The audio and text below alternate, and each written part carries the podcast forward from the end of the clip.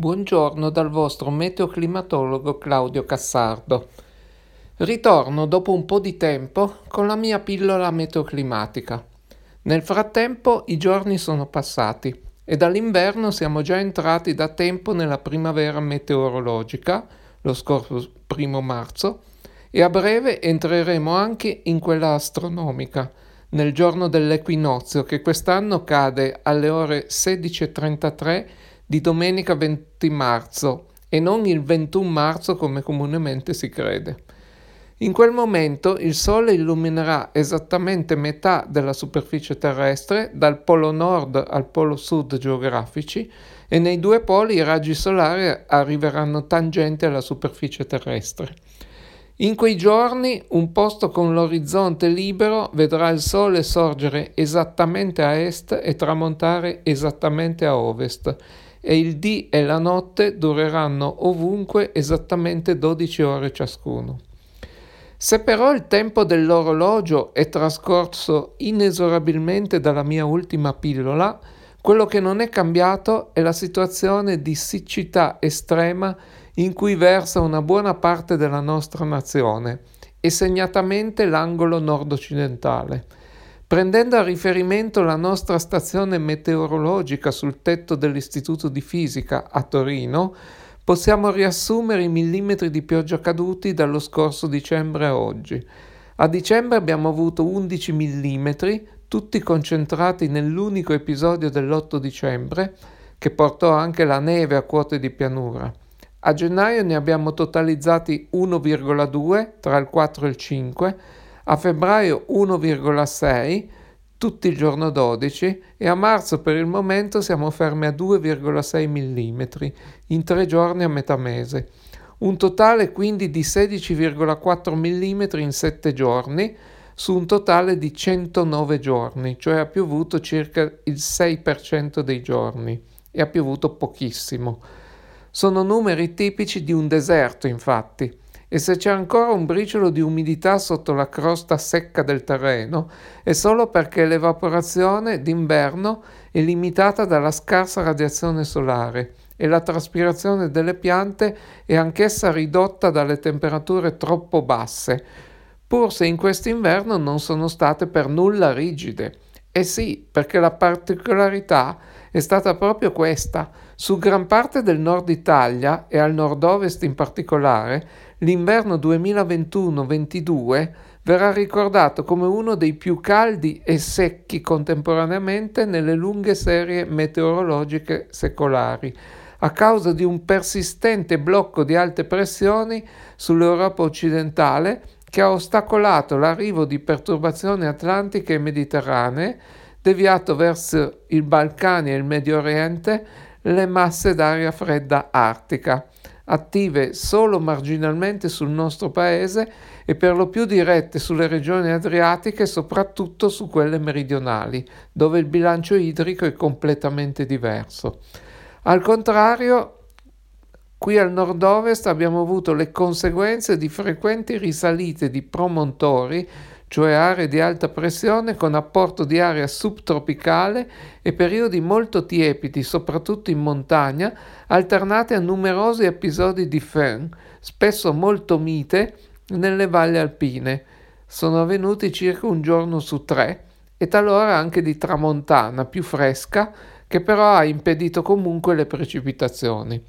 Sopra le pianure, invece, il fenomeno più frequente è stato quello delle nebbie, specialmente tra dicembre e gennaio, a volte accompagnate da stratificazioni nuvolose basse che hanno mantenuto il cielo nuvoloso per molti giorni. Nonostante la radiazione solare ridotta, i valori termici sono stati superiori alla media anche in pianura, tant'è vero che le temperature minime sono state sotto zero per 15 giorni soltanto a Torino stazione di fisica e per un po' di più di giorni nelle conche di campagna. Comunque sono valori entrambi molto modesti rispetto alle medie storiche, mentre le temperature medie a Torino stazione di fisica non sono mai state sotto zero in tutto l'inverno. Nebbie e strati bassi sulle pianure sono, come abbiamo avuto di dire più volte, fenomeni abbastanza consueti in occasione di situazioni anticicloniche nelle stagioni fredde e nell'ultimo inverno sono stati la caratteristica dominante.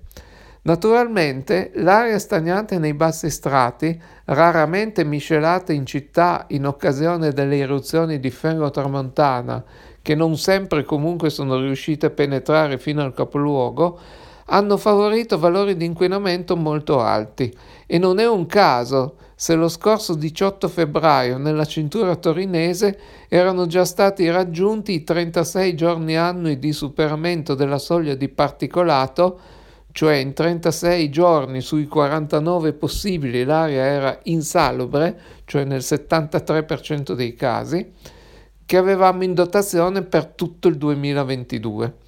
Vedremo ora come si regoleranno le nostre città quando il nostro Paese recepirà le nuove normative europee sull'inquinamento che sono molto più stringenti sia in termini di valori soglia, che sono inferiori, e di conteggi, anche questi sono inferiori e che allo stato attuale rischierebbero di farci considerare fuori limite in tutti i giorni in cui non piove o non c'è vento. Un'analisi fatta da ARPA Piemonte su base regionale ha mostrato che, se prese singolarmente, le anomalie di temperature e precipitazioni non hanno raggiunto valori record. A Torino l'inverno è risultato solo il terzo più caldo e solo il terzo più secco della serie storica completa risalente al XVIII secolo, ma è stata la loro concomitanza a costituire un elemento di eccezionalità a scala secolare e in generale sulle regioni alpine e su quelle nord-occidentali in particolare. Gettando un occhio sull'anno 2021, il precedente, si può notare come sia stato un anno non particolarmente piovoso, dal momento che ha fatto totalizzare 635 mm presso la stazione di fisica Torino. Ricordiamo che la media è un po' più di 850. Il mese più piovoso è stato luglio, grazie ad alcuni temporali con oltre 100 mm, ma anche gennaio e novembre hanno fatto registrare piogge decenti. E proprio le piogge di novembre hanno favorito il mantenimento di un minimo fisiologico di acqua nel suolo dopo oltre tre mesi di siccità, che è quello che troviamo adesso. Ma parliamo comunque di un non nulla, anche perché prima di novembre i mesi tra agosto e ottobre 2021 erano stati abbastanza secchi e le piogge di novembre avevano appena alleviato gli effetti di quella mancanza di piogge. E in montagna, dopo le nevicate di novembre, e l'ultima nella prima decade di dicembre, che aveva portato un manto minimo sulle Alpi, il sensibile deficit di precipitazioni si è tradotto in un innevamento notevolmente inferiore al normale sulle Alpi, con conseguenti magre dei laghi prealpini e dei corsi d'acqua. Il fenomeno è stato avvertito particolarmente in Piemonte, mentre sull'Appennino e sulle Alpi dalla Lombardia al nord-est ci sono state deboli nevicate o piogge che, seppur scarse, hanno consentito valori lievemente superiori a quelli del nord-ovest. Ovviamente l'estrema siccità combinata alla presenza sempiterna dei deficienti hanno favorito, soprattutto in occasione delle eruzioni favoniche o di tramontana, la propagazione di incendi forestali, ovviamente tutti dolosi o quantomeno colposi, che fortunatamente sono stati domati in tempi relativamente brevi.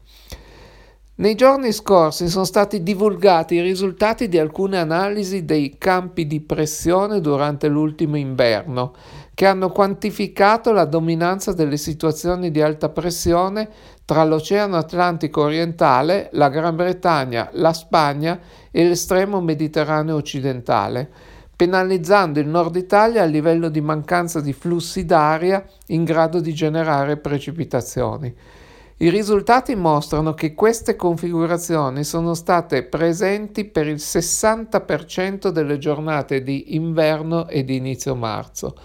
Questa maggiore frequenza di giornate di stampo anticiclonico si è verificata proprio a scapito delle situazioni che normalmente causano le precipitazioni più frequenti e abbondanti sul nord Italia, e cioè i flussi sciroccali e i flussi meridionali generati da depressioni poste o sul Golfo di Genova o comunque da qualche parte nel Mediterraneo occidentale.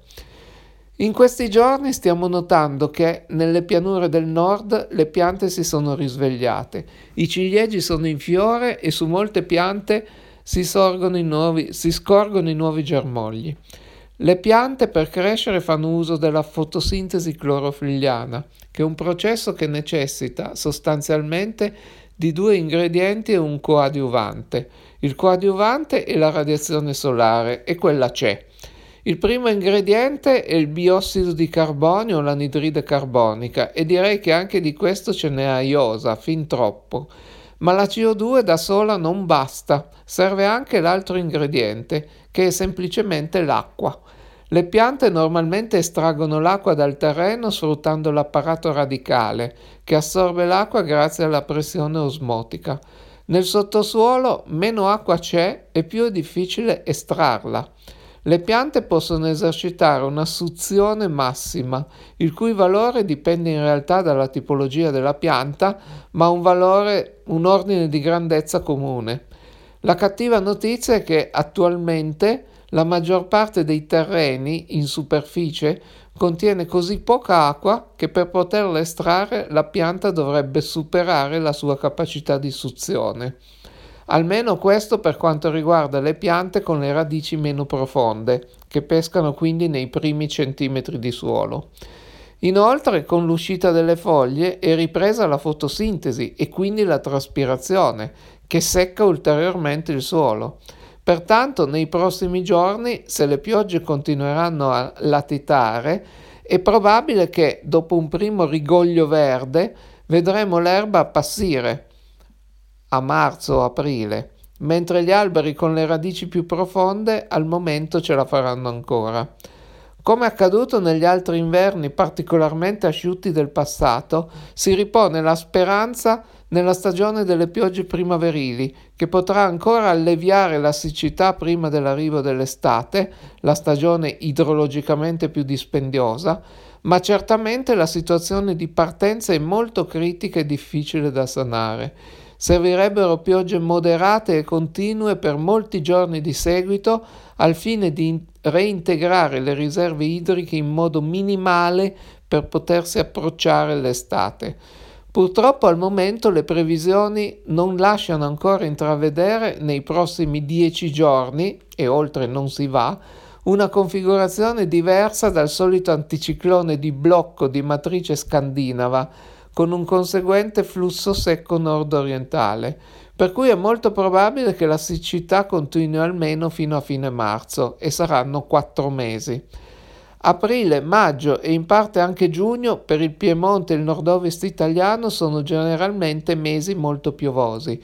Infatti la climatologia regionale pone il picco primario delle precipitazioni annue in tali mesi e quindi non ci resta che fare idealmente la danza della pioggia nella speranza di veder cadere qualche goccia.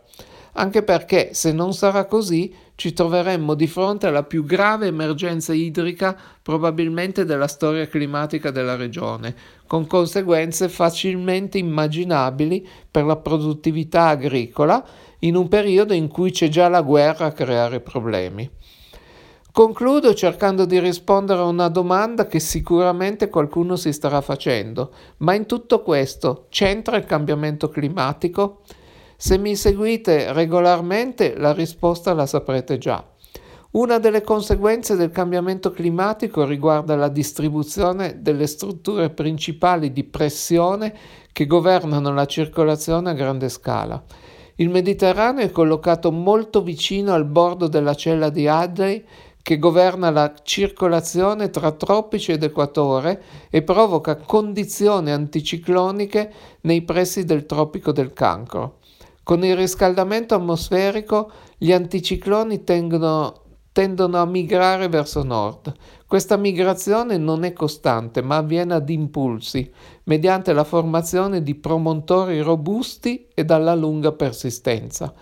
Nella realtà, rispetto a 30 anni fa, si nota già come, dalle nostre parti, d'inverno la pressione sia maggiore nel clima odierno rispetto a quello passato, sia al suolo sia in quota il che riflette proprio la maggiore frequenza dei momenti di alta pressione, nonché la, la loro maggiore intensità quando sono presenti. Le prospettive per il clima futuro sono la prosecuzione di questo trend, per cui dovremmo abituarci ai periodi siccitosi.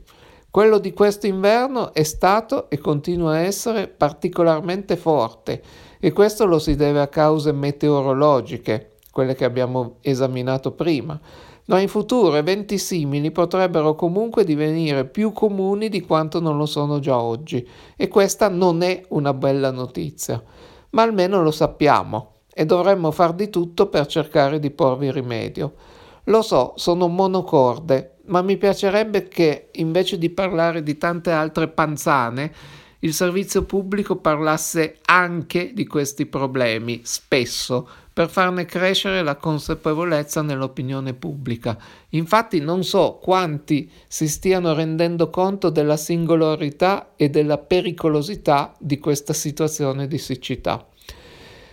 Beh, direi che per oggi vi lascio con queste parole, un po' amare, ma non sempre si riesce a indorare la pillola. Vi saluto, vi ringrazio e vi rimando alla prossima pillola. Spero presto.